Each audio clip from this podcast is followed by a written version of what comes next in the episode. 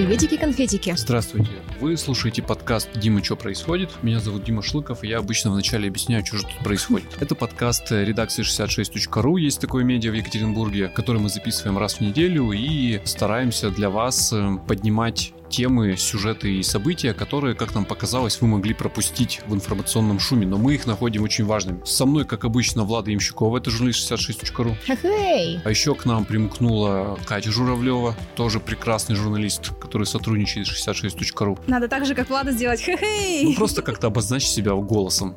Привет! У нас сегодня гость. Наверное, перед тем, как вас представить, мне нужно тему обозначить, чтобы было понятно, что вы здесь делаете.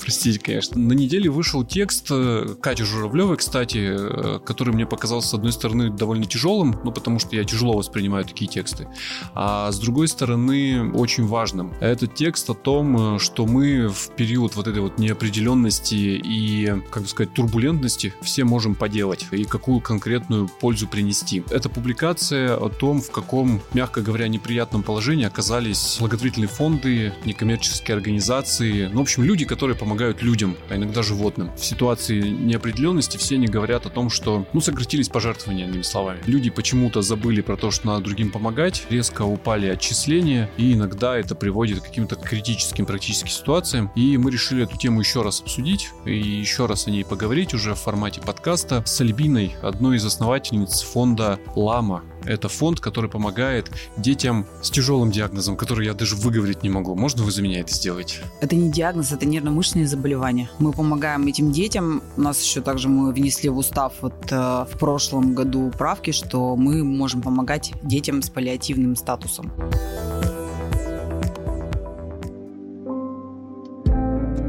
А давайте расскажем, в чем суть диагноза, что с детьми происходит. Вообще дебют данного заболевания может быть как в раннем детстве, да, то есть с рождения он может проявиться, симптомы этого заболевания. Как называется, мы так и не назвали. Их очень много, этих форм нервно-мышечных заболеваний, то есть это бывает там врожденная мышечная дистрофия, Бетлима, Уиллерха, негативная мышечная дистрофия. Ну, мы перечислять будем их до утра, потому что на самом деле этих форм очень много. Каждых представителей данной формы, ну, может быть, там бывает в России, что два человека, да, одной формы, а другой формы бывает чуть больше, то есть 100 человек, например, другой мышечной дистрофии может быть тысяча человек а в России, может быть 4 тысячи. Кто-то может заболеть прям с самого рождения, не заболеть, а уже проявиться могут симптомы. У кого-то они могут проявиться и в 30, и в 40 лет, и в 50 лет. Ну, то есть это достаточно непредсказуемый процесс. По каждому заболеванию сейчас есть достаточно много информации, как оно проявляется, это заболевание, какие могут быть прогнозы и что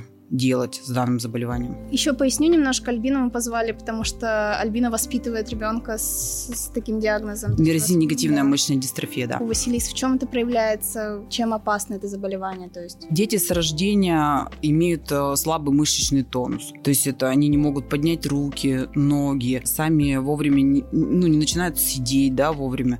То есть у них э, отставание в двигательном плане. То есть, если нормальный там ребенок, здоров, условно здоровый ребенок может там держать голову уже в месяц, сесть в 6 месяцев, пойти в год, да, то для данных детей практически для всех это ну, невозможно, недоступно, потому что у них просто слабые мышцы. Вы говорили, что по всей стране сейчас выше 60 детей с таким же диагнозом нашли, как у Василисы, и ходят да. буквально единицы. Человек, наверное, 5, 4, может быть, вот так вот. Остальные никогда не пойдут? Сложно сказать. Когда вот у меня родился сын в 2008 году, нам ставили диагноз СМА, потом он не подтвердился, и тогда было, ну, как бы не было этого лечения, да, вот СМА сейчас вот есть э, Золгин СМА, есть Спинраза вот э, для лечения данных детей, патогенетическое лечение. Я тогда даже в мыслях не могла себе представить о том, что когда-то для данного заболевания будет лекарство, и сейчас оно есть. Я, конечно, живу надеждой в том, что лекарство когда-нибудь будет, и, возможно, оно поможет нашим детям, и те, кто ходит, дальше продолжать ходить, те, кто не ходит, возможно, научатся, может быть, у них будет улучшение. Расскажите что... про Кирилла, пожалуйста. Кирилл родился в 2008 году. Диагноз нам поставили не сразу, но было понятно, что с ребенком что-то происходит не так. Ну, то есть он не то, что даже отстает в развитии, а то есть у него а, мышечного тонуса у него абсолютно не было. То есть он, вот если руку взять, да, то она упадет у него как у мертвого человека. Ну, в общем, как типичная кукла как селедка. Голову он начал держать только в 7 месяцев, сел он посаженный только в год. Ходить он никогда не ходил у нас, были попытки стоять, но это все ухудшалось, а, потому что у нас были контрактуры, это тукоподвижность а, суставов, которые не давали ему нормально стоять, нормально поднять руку, да, то есть э, он еще больше терял силы свои, становился еще слабее. Но, в принципе, для данного заболевания у него не было таких вот серьезных откатов, как нам говорили, что, в общем-то, он будет у вас жить где-то лет до двух. Мне сразу сказали, то есть это... Кошмар какой. Прям слушал это, даже не верила, как так, я только что родила ребенка, мне говорят, ну, как бы он будет у вас жить до двух лет. Естественно, я не верила в это. По нему сразу это было видно. Но они говорили, что будет ухудшение, будет все хуже, хуже, хуже, то есть вот это все будет дыхательная недостаточность, будет сердечная недостаточность. И в итоге ребенок от какой-нибудь там пневмонии умрет. Ну, в общем, пневмонию мы пережили в 6 месяцев, слава богу. Потом 8 месяцев опять там у нас произошло неправильное лечение, потому что, ну, не знали даже, как нас лечить. Не было респираторного оборудования никакого, не было откашивателей, не было пульсоксиметров, ничего не было. Нам дали подышать кислородом, поскольку у ребенка синел э, носогубный треугольник. И случился внезапный пневмоторакс. В легкие попали, э, ну, я вот скажу не медицинскими терминами, чтобы было понятно. Воздух поступает, и до конца углекислый газ не выходит, в общем, и это скапливается все в легких. И в один прекрасный момент все это лопнуло, в общем, у нас, и случилось вот, ну, дырка, да, как огнестрельное ранение в легкое. Все, нас увезли в больницу, в общем, прооперировали, мы тоже это пережили. Я раз себе так галочки поставила, думаю, ну вот то пережили, вот это пережили. Ну что-то не так. Ну лучше же становится, значит, будем дальше бороться. В общем, руки не опускали. И потом решились на операцию в шесть половиной лет. В общем, сначала одна операция прошла удачно, вторая прошла тоже удачно, но в результате того, что ребенок не получал респираторную поддержку, не получал должного ухода да, за ним. То есть мы не знали, как нужно переворачивать ребенка, какие препараты ему нужно давать, что сделать для того, чтобы ему помочь. Мы многого не знали. Ну и, в общем, ребенок ушел у нас э, в шесть э, с половиной лет, то есть э, в июле ему было бы 7 лет, а ушел он в апреле у нас в Пасху, в воскресенье это было. Ну, в общем, достаточно неожиданно, так спокойно, тихо, в общем, без всяких там, ну, там реанимаций каких-то безумных, там еще чего-то. Там просто дома он закрыл глаза, посинел и умер. Ну, в общем, вот так. Мы там качали его 20 минут. Ну, в общем, понятно, что ничего это не помогло. Скоро уже приехала и констатировала уже смерть. Потом, через э, два года все-таки э, мне...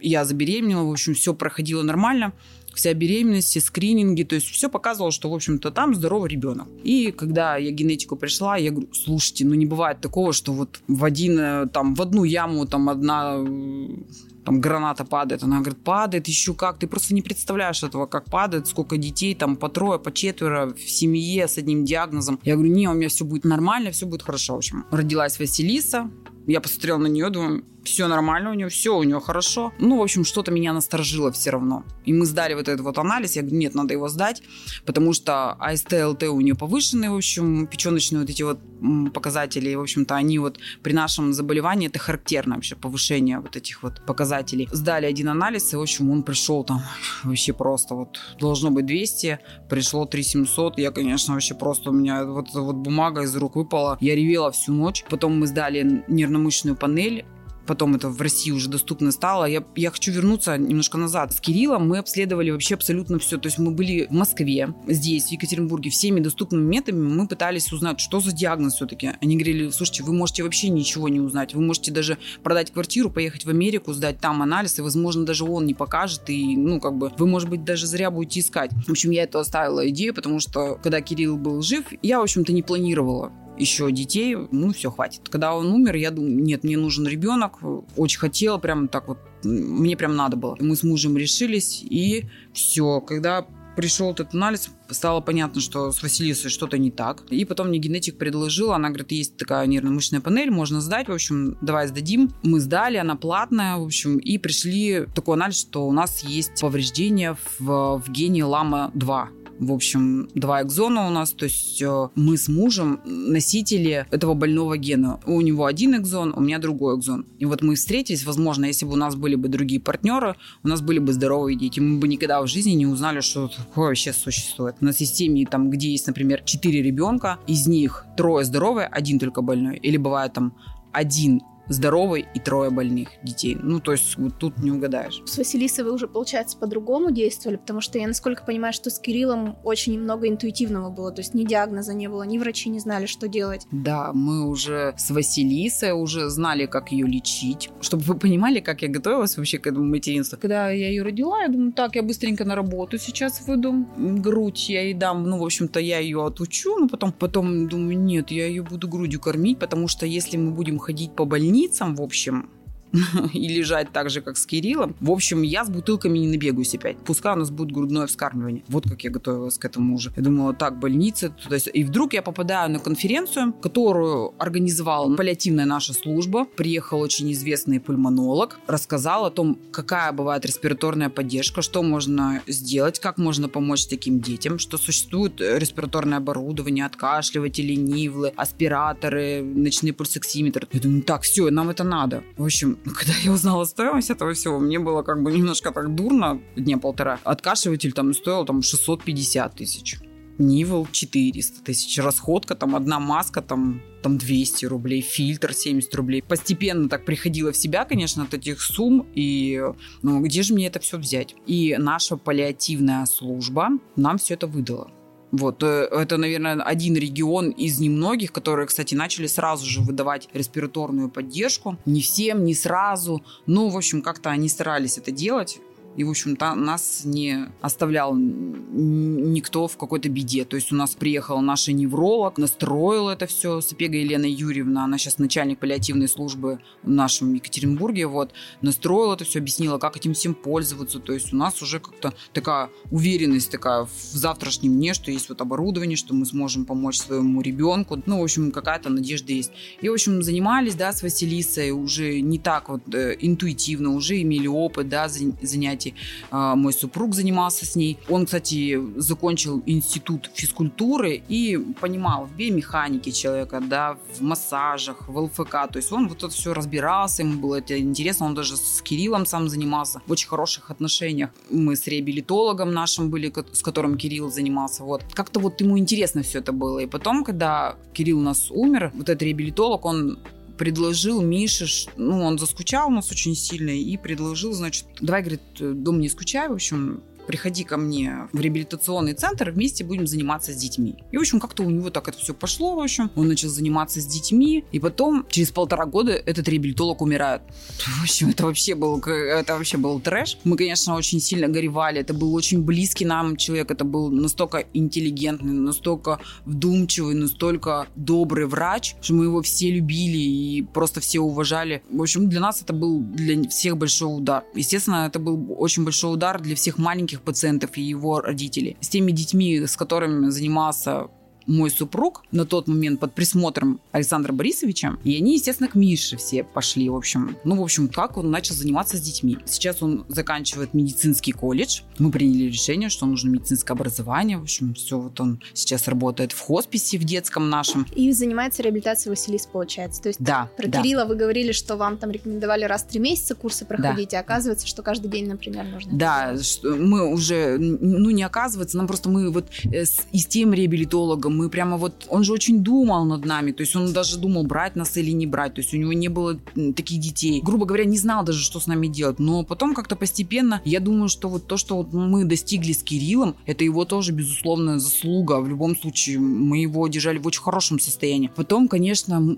с Василисой было легче. В этом плане, вот, мы занимались с ней, и вот как-то вот она у нас как-то раз, такая опора у нее появилась. Мы даже не верили в, вообще своим глазам. Получилось, я захожу в комнату, Миша с ней занимался, в общем. Значит, это красавица. Она идет возле опоры, все там собрала сначала возле шкафа такая, идет возле кроватки, то есть перехватом как-то идет, идет. У меня даже видео есть, мне, конечно, было очень страшно. Я говорю, ты что делаешь? Держи ее, она сейчас упадет. Он, выйди из комнаты. Я вышла, Потом опять я, ну, я как кошка, которую там котенка охраняет. И потом как-то вот у нее пошло, и она сама начала ходить. Ну, конечно, она с поддержкой ходит. Она не ходит как здоровый, да, ребенок. То есть ее, надо ее постоянно контролировать. Она не может сама сесть. Она не может сама встать. То есть у нее есть э, проблемы с этим. Ну, все равно, да, мы даже этому рады.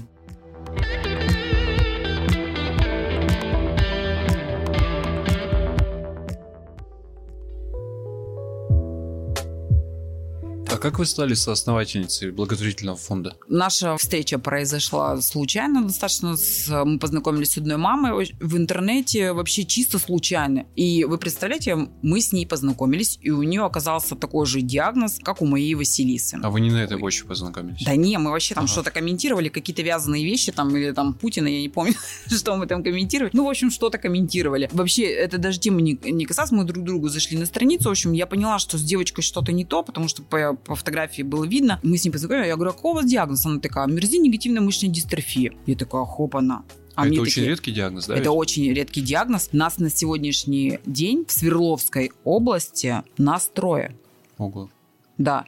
И вот у нее была четвертая Маша. Она, к сожалению, умерла. Мы оформили документы все на фонд. Мы их достаточно долго оформляли, потому что долго разбирались. Нам и некогда, в общем-то. У нас дети на руках. Какая вообще работа? Я вообще не понимаю, почему мы так решились на это. Ну, видимо, какие-то у нас вот такие веские основания для этого были на тот момент. Мы оформили это все документы, и как только документы пришли, у нее Маша умерла, в общем. Вот. И, но Марина все равно сказала, я останусь с тобой, в общем, буду, вот все, что я могу, я буду делать, в общем. А она бухгалтер. А я как раз цифры вообще не люблю. В общем, а она их любит, то, в общем, сидит там целыми днями, читает что-то. А расскажите, пожалуйста, вот вы говорите, дорогущее оборудование нужно для чего? Почему у них вот, вот это дыхательная недостаточность? Чем она опасна? То есть они там захлебываются? Ну, да, что с ними? да. Почему? Потому что а, вот, вот эта слабость, да, мышечная, она же не только вот выражается в том, что они там не могут поднять, дети не могут поднять руку, да, или поднять ногу, или ходить они не могут, или сесть там сами не могут, или у, они слабо очень разговаривают даже, они тихо говорят, у них проблемы с глотанием и с жеванием. То есть они не могут проживать там обед там за 10 минут, как вот мы, например, шашлык там едим, там, о, там все хорошо, проглотили и все. У, у них не так это. И у них вот эта слабость, она охватывает вообще все тело, все органы, то есть легкие, сердце, то есть все это слабо очень работает. Это же легкие, сердце, это же все мышцы наши. Мы же все состоим из мышц. В общем, вот это все слабо. Естественно, вдох слабый, выдох слабый, все это влечет к тому, что у них деформируется грудная клетка из-за того, что вдохнул, как нормальный человек, ну, здоровый. Мы вот так вдыхаем, да, с вами, и выдыхаем. А они не так, они слабо, легко очень, выдох у них слабый. И, естественно, когда там мы даже кашляем, да, нам надо для того, чтобы, ну, там, кашель осуществить, нам надо... Мы что делаем? Вдохнули, откашлялись, да, а дети не могут так делать такой вдох, они сделали слабый вдох, естественно, такой же кашель. А дети все болеют всегда. Это же здоровые дети, там, болеют ОРВИ 4 раза в год, и это нормально. А для таких детей это очень страшно, потому что это все перетекает в бронхиты, в пневмонии, в общем, ну, все это затягивается, это все откатывается назад, их развитие. Ну, то есть они там, например, грубо говоря, там, им надо растяжки, там, ЛФК делать э, каждый день, а когда болеет там температура, когда они кашлять не могут, ну какие там растяжки? Уже лежит уже три недели там, а за три недели может так скрутить и так навредить организму, что потом уже и не исправить. Ну вы говорили, вот девочку пополам буквально сложила, да? Ну не то, что пополам, это как бы, да, как ну, бы да. так. В общем, бывают ухудшения такие, что, например, там корсет сняли по каким-то причинам, да, ну были веские для этого основания, да, сняли корсет, носили, носили корсет, сняли корсет, и через две недели там был градус, например, 18 20 стал 59. Градус чего? Ну, вот отклонение в позвоночнике, например. Там. Ребенку потребовалась операция очень серьезная, на которую собирали денежные средства, потому что по кого-то ждать там целый год, а ребенку уже сейчас плохо, ну, куда, куда ждать? Ну, она не есть там, не пить, не вдохнуть, ничего не может. Ей больно там сидеть, там стоять, лежать. Ну, то не стоять, а лежать там. Даже лежать больно. Ну, вот, решились на операцию. Она прошла неудачно у них. Вот. Ну, они сейчас восстанавливаются, девочка борется.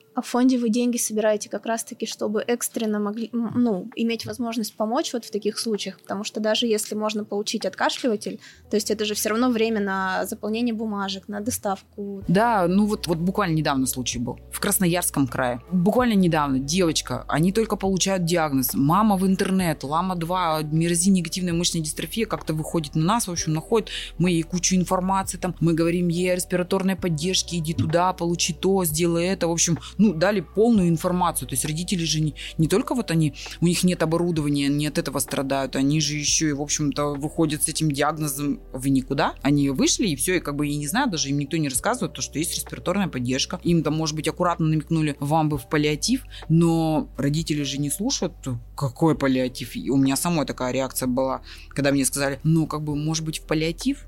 Я говорю, в смысле в паллиатив? Вы что нас списываете? Я не пойду ни в какой хоспис, мой ребенок не умирает. В общем, я достаточно агрессивно восприняла эту информацию и думаю, что другие родители точно так же воспринимают. А, ну, чтобы вы понимали, респираторное оборудование может выдать медицинское учреждение по врачебной комиссии. А врачебную комиссию должны провести в том числе и паллиативная служба. Поэтому здесь все очень сложно. В общем, они только получили диагноз 8 месяцев ребенку. Мы буквально общаемся. На следующий день она пишет и говорит, у нас пневмония, мы в больнице. Это вообще просто вот прям закат, вот прям сразу же. Это очень опасно. Ну, конечно, да. Она в больнице, у нее там все бурлит, все хлюпает, она есть нормально не может. То есть она уже настолько обессилила вот от этого всего, девочка. То есть она уже закрывала глаза, и просто уже все и мама, и папа устали, и ребенок устал. В общем, в больнице не знают, что делать, кучу препаратов и так далее. Мы находим откашливатели, отправляем им туда, Красноярск, транспортной компании, срочно все. И ребенок вот буквально там 2-3 дня он выздоровел, все нормально, все хорошо, откашляли, все там дали рекомендации, все там мама вообще прям старалась, молились очень много. В общем, все, ребенок выздоровел. И потом им, кстати, вот выдали, они уже пошли, обратились э, в больницу, они знали уже, куда идти, то есть они знали весь маршрут, как можно получить данное респираторное оборудование, и им все это выдали. Ну, то есть это же заняло все равно некоторое время, да, то есть это заняло там две недели, три недели, но эти две-три недели ребенок был бы без оборудования, вот. А выдать его просто так никто не может. Ну как это? Ну, это дорогостоящее оборудование. Все равно нужно основание для того, чтобы его выдать. Вот буквально ребенок вот так вот оказался спасен. А если бы не было бы этого откашливателя? То есть ваша задача сейчас накопить такой, как сказать, банк этого оборудования, да. чтобы в случае чего по стране его отправлять или там по региону да, отправлять. Да, это системная помощь. Если мы помогаем родителям да, информационно для того, чтобы они могли знать, э, что с этим оборудованием нужно, да, для чего оно нужно, как его применяют, какие врачи настраивают. То есть все мы это рассказываем, всю информацию даем. В некоторых регионах это затягивается вообще до полугода, там, год, там, ну, то есть Бывают даже такие случаи. В некоторых регионах такого оборудования в принципе нет да ведь? Ну вот возможно, но вот э, мы сейчас больше всего сталкиваемся с тем, что все-таки идут навстречу таким родителям, и, в общем-то, если это все несет заявительный характер, то есть никто, конечно, mm-hmm. домой там просто так вот э, о том, что если у тебя такой диагноз и там, ну, где-то в поликлинике узнали, никто не придет с этими коробками и не поставит их дома, потому что, во-первых, это надо оборудование настраивать, уметь пользоваться, то есть это его надо обслуживать, то есть это может сделать только медицинское учреждение. Нет, сейчас выдают это оборудование, но для этого тоже нужно время. Государство, которое обеспечивает им, например, там на это может уйти месяц, да, там два, а ребенок может завтра заболеть, ему завтра надо. И послезавтра он же не спрашивает, когда он будет болеть, пневмонией или бронхитом. Ну вот вы, мы с вами когда еще общались, вы говорили, что буквально дети иногда захлебываются дома просто потому, что родители, ну, нет у них оборудования и не могут спасти спокойно это, ну как вот если вот э, ребенок откашляться не может, у него там все скопилось, и все там, мы же должны откашливаться для того, чтобы дышать, как бы, мне кажется, мало кто выздоравливает, если он не будет кашлять. Как у вас сейчас дела? Другие фонды рассказывают, что резко упали сборы я скажу так. У нас, в общем-то, в нашем фонде и так было очень много проблем без этого всего. В общем, и так у нас не так много пожертвований. В общем-то, нет у нас такой серьезной команды, да, там мы там не собрали, там офис там есть, да, мы там собрались в офисе, там у нас там есть директор, бухгалтер, там фандрайзер, там еще кто-то, там менеджер по проектам, там еще что-то, какая-то там деятельность. Да нет же, это работает там два человека, пять волонтеров. Поиск денег – это вообще очень серьезная такая работа в фонде у нас на нее нет времени, нет знаний, да, мы знаем, как помочь. Собрать денежные средства для нас достаточно очень, ну, проблематично, так скажем, вот. Поэтому, конечно, сейчас пожертвования еще упали, то есть вот с этим совсем наша страна испытывает большие трудности, в общем. Как вам можно помочь? Ну, то есть любые 100 рублей помогут, или там уже должны быть значительные суммы, или вы всему рады, или, может, вам волонтеры нужны? Нам волонтеры нужны, и нам нужна команда, и если есть те, кто, люди, которые знают, как нам выбраться вот из этого всего, да, если есть у кого-то какие-то идеи, например, там, я очень хочу, чтобы у нас был в фонде фандрайзер, который мог, э, или, ну, там, руководитель этого направления, который смог бы вот помочь нам в сборе денежных средств, то есть респираторное оборудование, вот эта вот, да, программа, она не одна единственная в нашем фонде,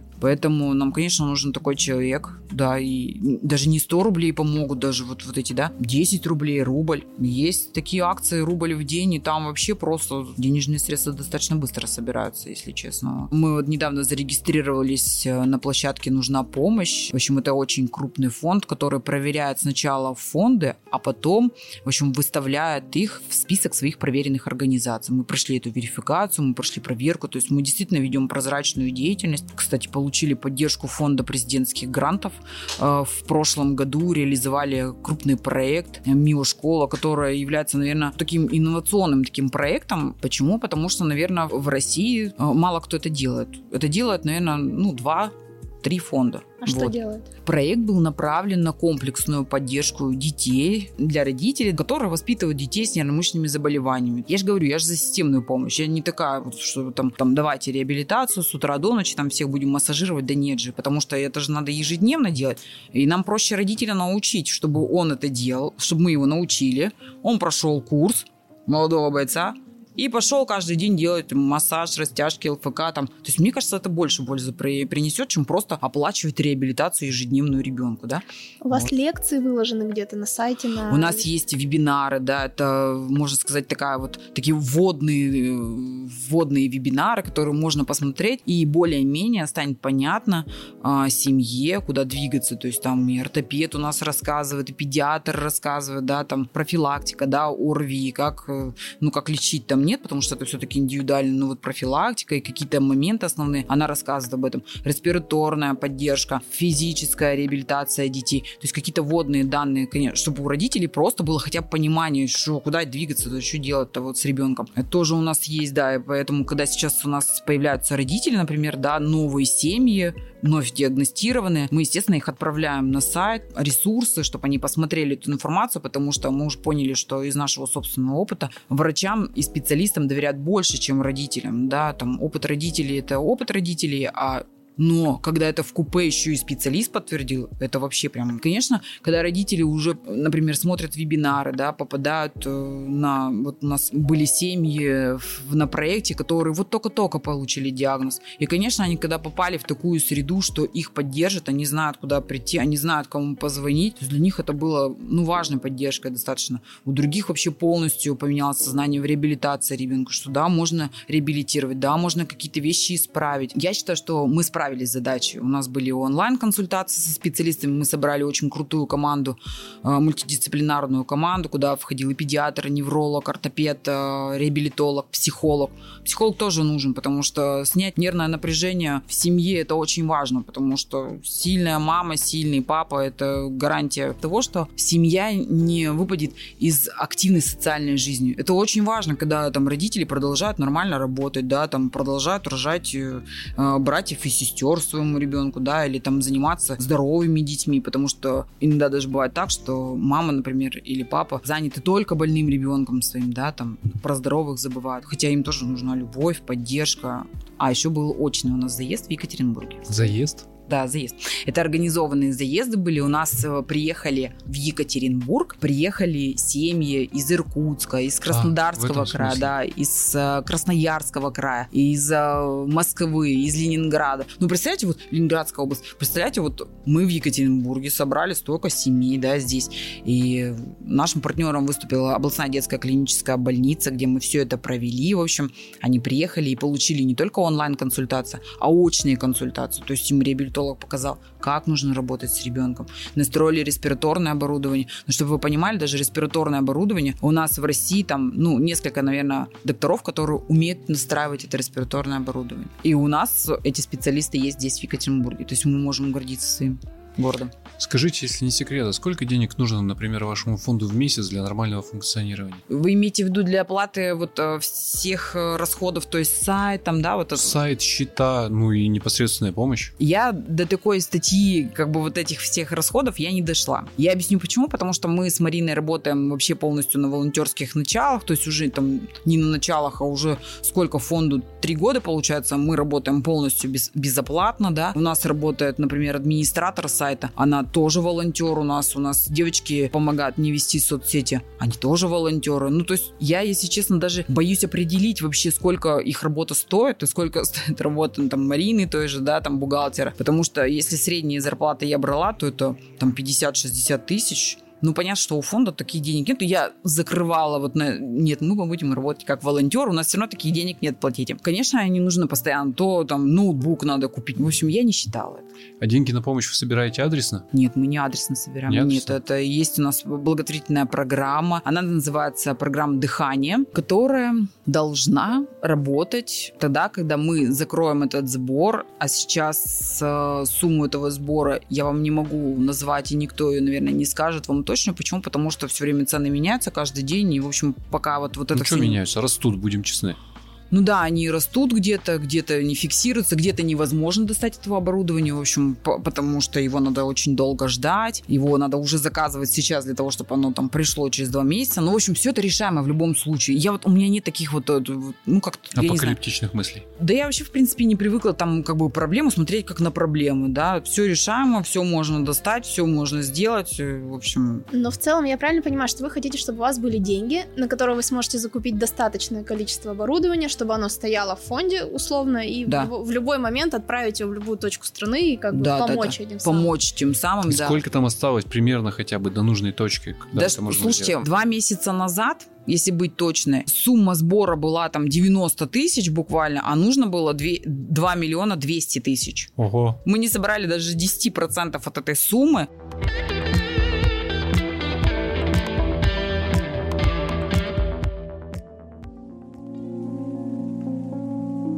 Давайте попробуем немножко еще раз поиграть в маленькое чудо. Мы вообще на 66.ru э, очень долго, будем честны, про благотворительность практически ничего не писали. Но в последнее время прям участились истории, похожие на ваши, когда люди говорят, что мы благотворительный фонд, мы не коммерческая организация, и у нас сборы упали практически до нуля. И иногда эта ситуация прям критична. Вот ты, Катя, больше таких примеров Да. знаешь. Ну, я когда готовилась, собственно, я написала, ну, в первую очередь, в «Открытый город». Это организация, которая занимается инклюзией, то есть они работают с людьми с диагнозом аутизм. У них есть, э, ну, то есть там адресная помощь, тоже понятно, то есть волонтера, но у них есть еще специальные мастерские, город мастеров они называются, где эти люди с аутизмом могут работать как полноценные члены общества, то есть они приходят на работу, мастерят там какие-то эко-поделки, украшения и так далее. Потом... Они даже маски шили в пандемию. Да, да, да.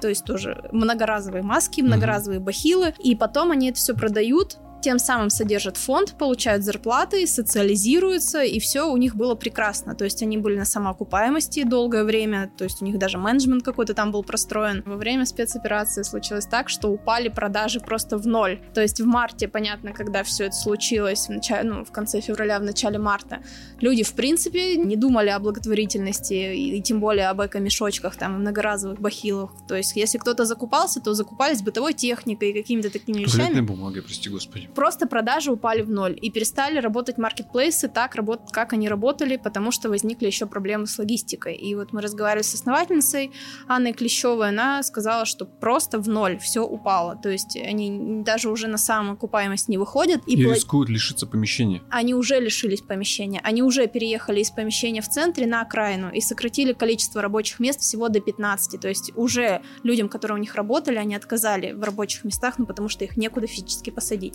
Плюс каждому еще нужен сопровождающий, ну потому что это инклюзивный проект. И она мне сказала, что если так и пойдет и дальше, если там от них, не дай бог, откажутся еще корпоративные клиенты, которые оптовые закупки делают, то мастерские приду- придется закрыть. И это чревато тем, что все эти люди, которые там работали, сядут снова дома. Мгм. Специфика заболевания аутизмом в том, что это крайне важна социализация для этих людей. Потому Мгм. что, ну, то есть там как раз-таки нарушение всех вот этих вот, формирования всех социальных связей, и, и если они еще не будут общаться, то есть они а, окончательно замкнутся в себе, и как Анна мне сказала, что из многофункционального инвалида они превратятся в глубокого инвалида, который не сможет сам себя обслуживать, то есть ему нужно будет, ну, даже если в государственных масштабах, то есть на деньги налогоплательщиков его нужно будет содержать, то есть сейчас он сам себя содержит, а ему нужен будет кто-то, ну, такая С ситуация. какими-то жуткими проблемами столкнулись даже те, кто их, в общем, никогда не испытывал. Это фонды, которые занимаются зоозащитой. Ну да, ну потому Собачки, что... кошки, которые всегда, у которых всегда все было более-менее хорошо, но не прям прекрасно. Они сейчас тоже говорят, нас нечем кормить. Ну, собачечки миленькие, поэтому никто... Все хотят помогать собачечкам, но Лиза. сейчас... Тут я, извините, да. тут ворвусь, да, как раз потому что в прош... на прошлой неделе общалась с представителями фонда благотворительный фонд помощи животным Екатеринбург, у них такое название. Там все очень плачевно, у них был долг 300 тысяч за корма, им перестали их отгружать. У них был долг за, ну, за, за, за зерно, то есть они даже кашами там не могли кормить. И они буквально несколько точек, они, получается, содержат несколько передержек, и в нескольких из них пришлось, ну, просто физически перестать кормить животных. И Ой. я вот туда ездила в выходные прошедшие. Там 200 собак, буквально 4 человека, это волонтеры, и вот, ну, я приехала, да, тоже такая, ну, я погуляю с двумя собаками, я что, и привезу немножко корма. И вот еще два человека, поэтому как будто бы просто тут тоже даже всем стало даже не до собачек. Ну, речь идет о том, что людям скоро, извините, может, за какие-то такие апокалиптичные мысли, но, возможно, людям скоро самим нечего будет кушать.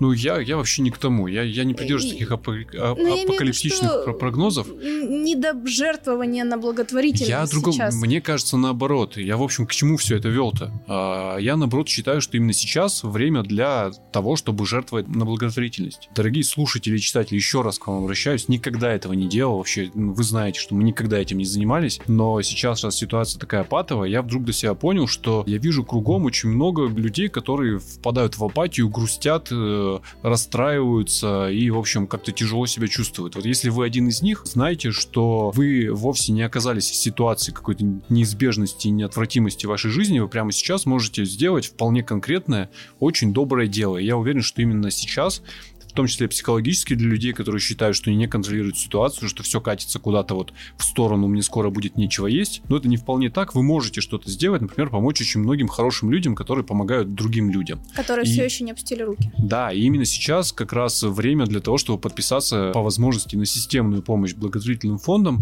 Мы постараемся, не постараемся, мы совершенно точно этим, это сделаем, потому что мы ради этого все затевали в этот раз. Ссылки на некоторые из этих фондов, которые ну, мы не можем дать все, но те фонды, которые либо мы считаем очень важными и ценными, либо фонды, которые мы, наоборот, считаем, как сказать, неочевидными. Есть еще неочевидная благотворительность, потому что, ну вот есть очевидная благотворительность, когда люди каждый Новый год едут э, детям в детдома подарки дарить, э, хотя их каждый год просят этого не делать. А есть помощь неочевидная, как, например, дети с редкими заболеваниями, которых многие э, забывают. Или часто я слышу, что люди, например, неохотно жертвуют на помощь старикам, потому что считается, что это не так важно, как помогать детям. Или, скажем, на реабилитацию заключенных тоже редко жертвуют, но это тоже очень важное дело, в том числе для нас, для всех. Короче, мы сформируем список, э, укажем, э, как этим людям помогать, э, что им конкретно нужно. Не везде это деньги, иногда это волонтерская помощь. Если вдруг вы оказались в ситуации опущенных рук, боже мой, все катится не туда и ничего не могу сделать, знаете, вы прямо сейчас можете сделать. Мы сегодня слышали, что 10 рублей это тоже помощь. А если это 10 рублей раз в месяц, я правильно ведь говорю, то это вообще отличная помощь, потому что фонд еще и начинает прогнозировать свое финансовое будущее. Конечно, да, это очень важно. Потому а что я... проектов у каждого фонда много по два, по три проекта ведут, и, в общем-то, они все очень важные. И когда фонд понимает о том, что у него есть деньги, значит, он может планировать что-то дальше.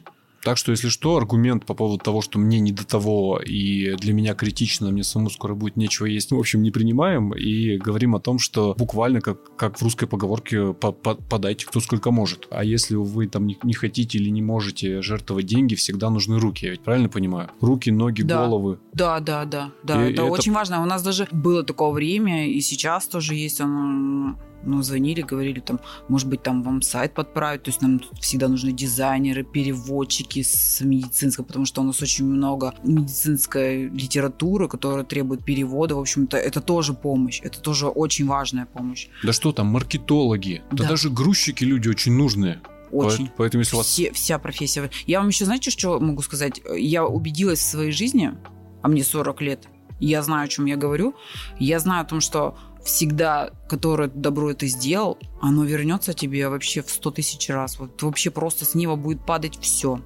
Это я, я вам серьезно говорю. Мне кажется, даже что Василиса, наверное, может быть, даже имеет возможность ходить мне кажется, что меня Бог наградил этим. Сказал, ну ладно, раз ты так мучилась, в общем, но ты, я вижу, девушка хорошая, в общем, готова помочь другим, немножко я тебе это сглажу ситуацию. Когда ты делаешь добро, оно тебе возвращается. В общем, друзья, хватит распускать сопли, хватит грустить и дум скролить. Хотите что-то сделать, делайте прямо сейчас. Все ссылки в любой социальной сети, где вы нашли этот подкаст. На сайте у нас они также присутствуют. Ну и вообще, что у вас в гугле забанили, что ли, в самом деле? вперед вашей помощи ждут очень много людей. И собак. И кошек даже.